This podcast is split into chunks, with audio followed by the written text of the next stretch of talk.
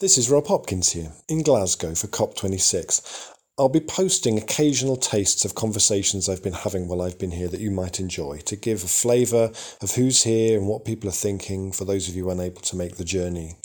So, here are a few conversations I had on my first day. I'll let them introduce themselves, but we start with veteran climate activist and writer Bill McKibben. So, the first question I asked him and the others was what would a successful COP26 look like for you? Well, look, I mean, I hope nobody's counting on too much coming out of this or any other individual meeting. At this point, any kind of success in the climate fight looks like doing enough to keep the game alive. We're not going to solve this problem because the at this, you know, in any one stroke, because the power of the fossil fuel industry isn't yet sufficiently broken, they're able to still exert their will in enough countries to keep us from, including my own, including to keep us from doing, making change at the pace we need to be. But so this is an opportunity to um, up the pressure some. You know, um, the game gets a little tighter with each passing year, and eventually we're going to win this fight the only question is, will it still be a fight worth winning by the time we've, we've, we've won it? You know? My name is Anthony Diaz. I'm the co founder of the Newark Water Coalition based out of Newark, New Jersey, in the United States of America. A successful COP would look like, uh, from my perspective, a deadline that has consequences. That if our governments fail to meet this deadline, that there are consequences either from themselves, other governments, or from the people. Yeah, my name is Jacob Johns. I'm a community supported organizer from Spokane, Washington. Yeah, I guess it would be, uh, you know, 100%, 100% net zero, and that means no greenwashing. Exactly, exactly that, zero emissions. I mean, that's would be a successful COP. Even a reduction, not not just not just saying that you're going to do it, but actually submitting an NDC and following it through with that, so that your words are actually having some substance behind it. A lot of these politicians are just, you know, marketing themselves on being green without actually doing anything physically to make that actually happen. Yeah. My name is Leila Salazar Lopez, and I'm the executive director of Amazon Watch. A successful COP would mean that the global governments would listen to the state of emergency that we are in and declare a global state of emergency, a global climate emergency. Um, climate action is not enough if we do not take emergency action, um, which the most important thing that we could do at this time is admit that we are addicted to fossil fuels and that we need to get off and we need to if we don't have an agreement that um, dramatically reduces extraction continued extraction without offsets without net zero we are um, we will not be able to stabilize our climate. I think there can be no uh, kind of test without any measurement. And the thing is, is that they have failed to meet deadlines in the past, and nobody has held them accountable. And now we don't have the time to waste for pleasantries and empty words. So it's like, well, where does the rubber meet the road? We can't have these this like trickle down change. The change has to come from the people.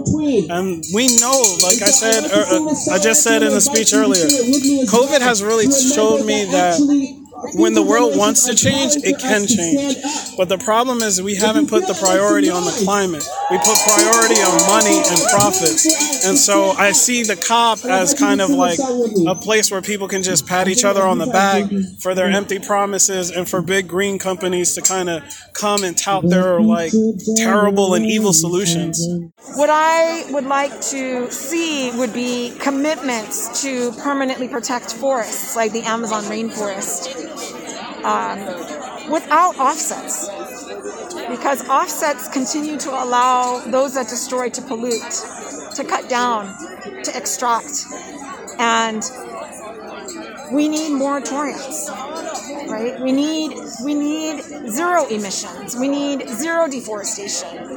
We need permanent protection of the Amazon rainforest. And governments have plans to, to do that by 2030 or 2050, and frankly, that's just too late. So we need emergency commitments, urgent, urgent emergency commitments. And I see the commitments that are being made coming into the COP tied to net zero. And that, those are false solutions.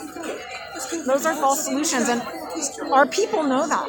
And that's why our people are in the streets. And that's why our people are doing everything possible to be here or have done everything possible to be here. Um, and so we need to say what's really needed. And what's really needed is a, a declaration of a climate emergency um, to make a commitment to keep fossil fuels in the ground, protect forests, which are are one of our best chances for climate stability.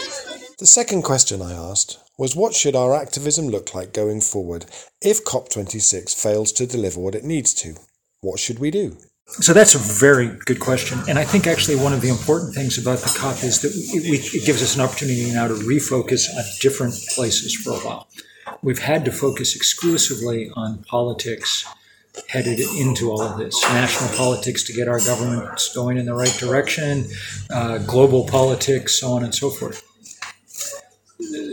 That's important. Politics is one of the two levers large enough that if we were able to successfully pull it, it might make a difference. But there's another lever too, and that's finance and money and capital. And we have to work equally hard on that, pulling that lever. So my guess is that for the moment, um, governments have shot their wad, and we're not going to be making huge progress in. Uh, I, I think it'll be hard to get governments to focus on climate change for the next while. So turn to this other set of targets. We've had some success with things like divestment campaigning, and now we need to go hard after the banks. And that work's beginning. Uh, and it's not completely separate from the work on politics. Obviously, politics and money are interlinked too, but it is a different set of targets, and they need to be. We need to think about them coherently and go after them coherently.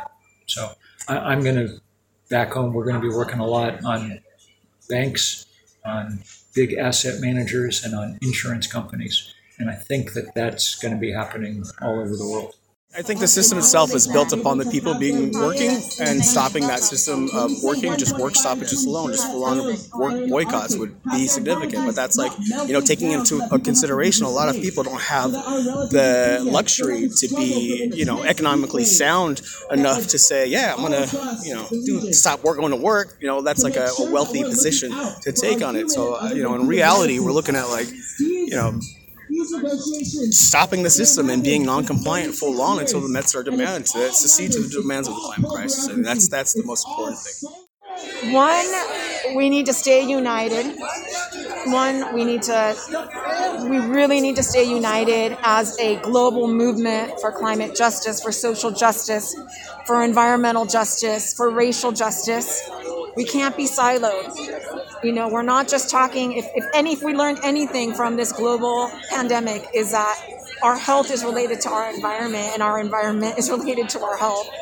And in order for us to be able to survive the growing crises that we face, we have to stay together.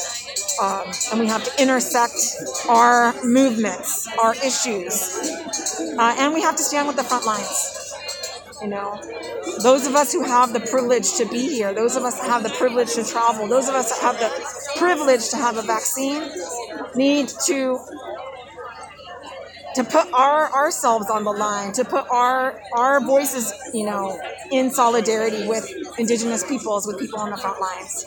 Everybody always talks about a general strike and work stoppages, but I think that we can't demand that of a whole society. But what we can do is get people active. What I always try to tell my people in my community is become an active member of your community.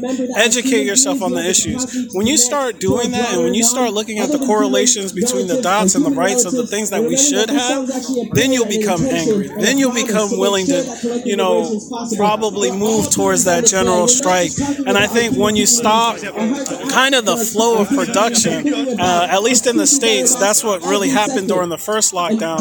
And then they were like, no, we can't have this ever again. We need to keep this, this money machine working. So you have to attack the pockets. You have to go after the money. Uh, and I think there's multiple ways of doing that. And I'm one of those folks that believes that the game changes every day. And as long as you're flexible and adaptable in that approach, then that's a solution.